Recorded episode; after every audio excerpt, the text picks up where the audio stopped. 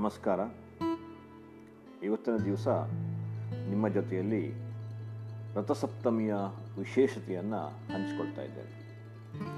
ಈ ರಥಸಪ್ತಮಿಯ ವಿಶೇಷ ಸಂಕಲನವನ್ನು ಸನಾತನ ಡಾಟ್ ಓ ಆರ್ ಜಿ ಇದರಿಂದ ಆಯ್ದುಕೊಳ್ಳಲಾಗಿದೆ. ಅದರ ಸಂಕಲಕರು ಶ್ರೀ ಸಮರ್ಥ್ ಕಾಂತಾವರ.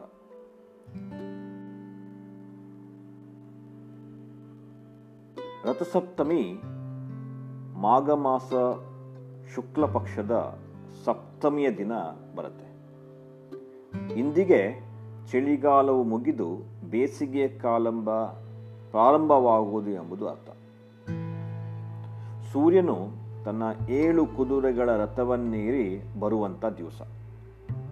ಅವನ ರಥದ ಸಾರಥಿ ಅರುಣ.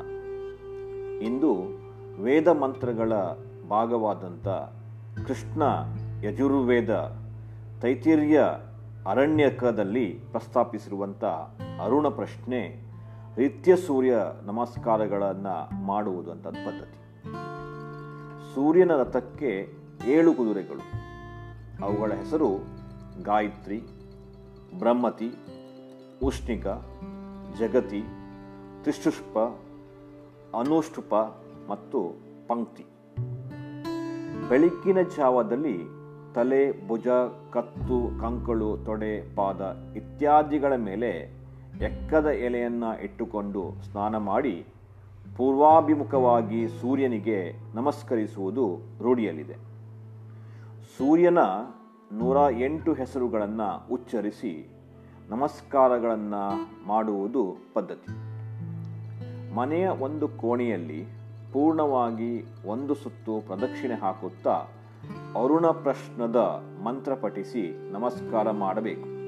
ಹೀಗೆ ನೂರ ಎಂಟು ನಮಸ್ಕಾರಗಳನ್ನು ಮಾಡಬೇಕು ಅನ್ನುವುದು ಶಾಸ್ತ್ರಗಳು ಹೇಳುತ್ತೆ.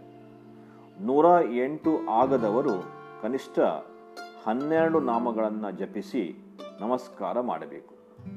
ಯಾವುದೆಂದರೆ ಇಂದ್ರ, ದಾತ, ಪರ್ಜಿನ್ಯ, ತ್ವಷ್ಣ, ಪುಷ್ಪ ಆರ್ಯಮ, ಭಾಗ, ವಿವಸ್ವನ, ವಿಷ್ಣು, ಅಂಶುಮಾನ, ವರುಣ ಮತ್ತು ಮಿತ್ರ. ಈ ಹನ್ನೆರಡು ಹೆಸರುಗಳು ಹನ್ನೆರಡು ತಿಂಗಳಗಳ ಸೂಚಕ. ಇದೇ ತರಹ ಸೂರ್ಯನಿಗೆ ಇನ್ನೂ ಹನ್ನೆರಡು ಹೆಸರುಗಳಿವೆ. ಅವುಗಳು ಯಾವುದೆಂದರೆ ಆದಿತ್ಯ, ಸವಿತ, ಸೂರ್ಯ, ಮಹೀರ, ಅರ್ಕ, ಪ್ರಭಾಕರ, ಮಾರ್ಥಾಂಡ, ಭಾಸ್ಕರ ಭಾನು ಚಿತ್ರಬಾನು, ದಿವಾಕರ ಮತ್ತು ರವಿ. ಹನ್ನೆರಡು ಜನ ಯತ್ವಿಕರನ್ನ ಮನೆಗೆ ಕರೆಯಿಸಿ ನಮಸ್ಕಾರ ಮಾಡಿಸುವುದು ಕೂಡ ರೂಢಿಯಲ್ಲಿ ಇದೆ.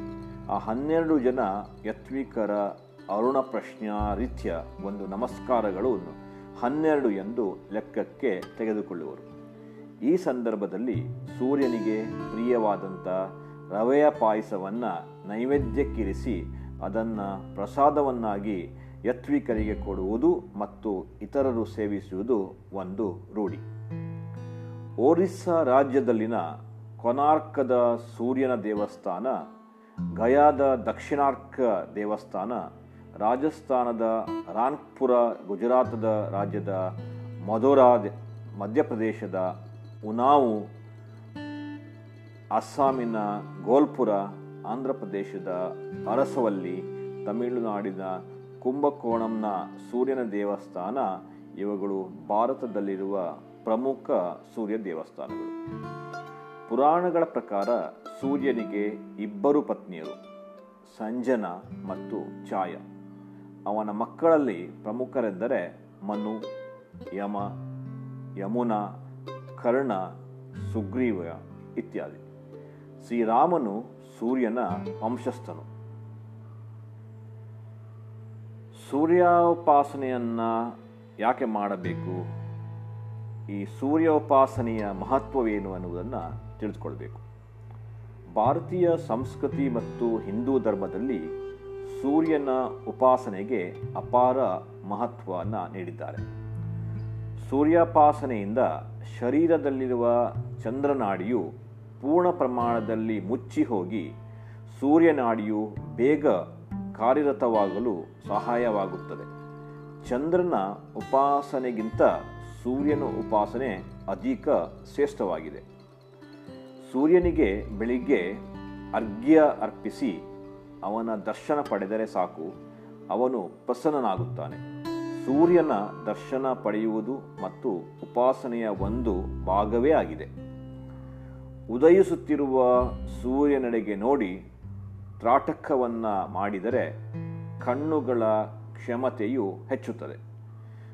ಸೂರ್ಯ ನಮಸ್ಕಾರ ಮಾಡುವುದು ಯೋಗಾಸನಗಳಲ್ಲಿ ಸೂರ್ಯ ನಮಸ್ಕಾರದ ಮಹತ್ವವನ್ನು ವ್ಯಾಯಾಮವಾಗಿ ಪರಿವರ್ತಿಸಲಾಗಿದೆ.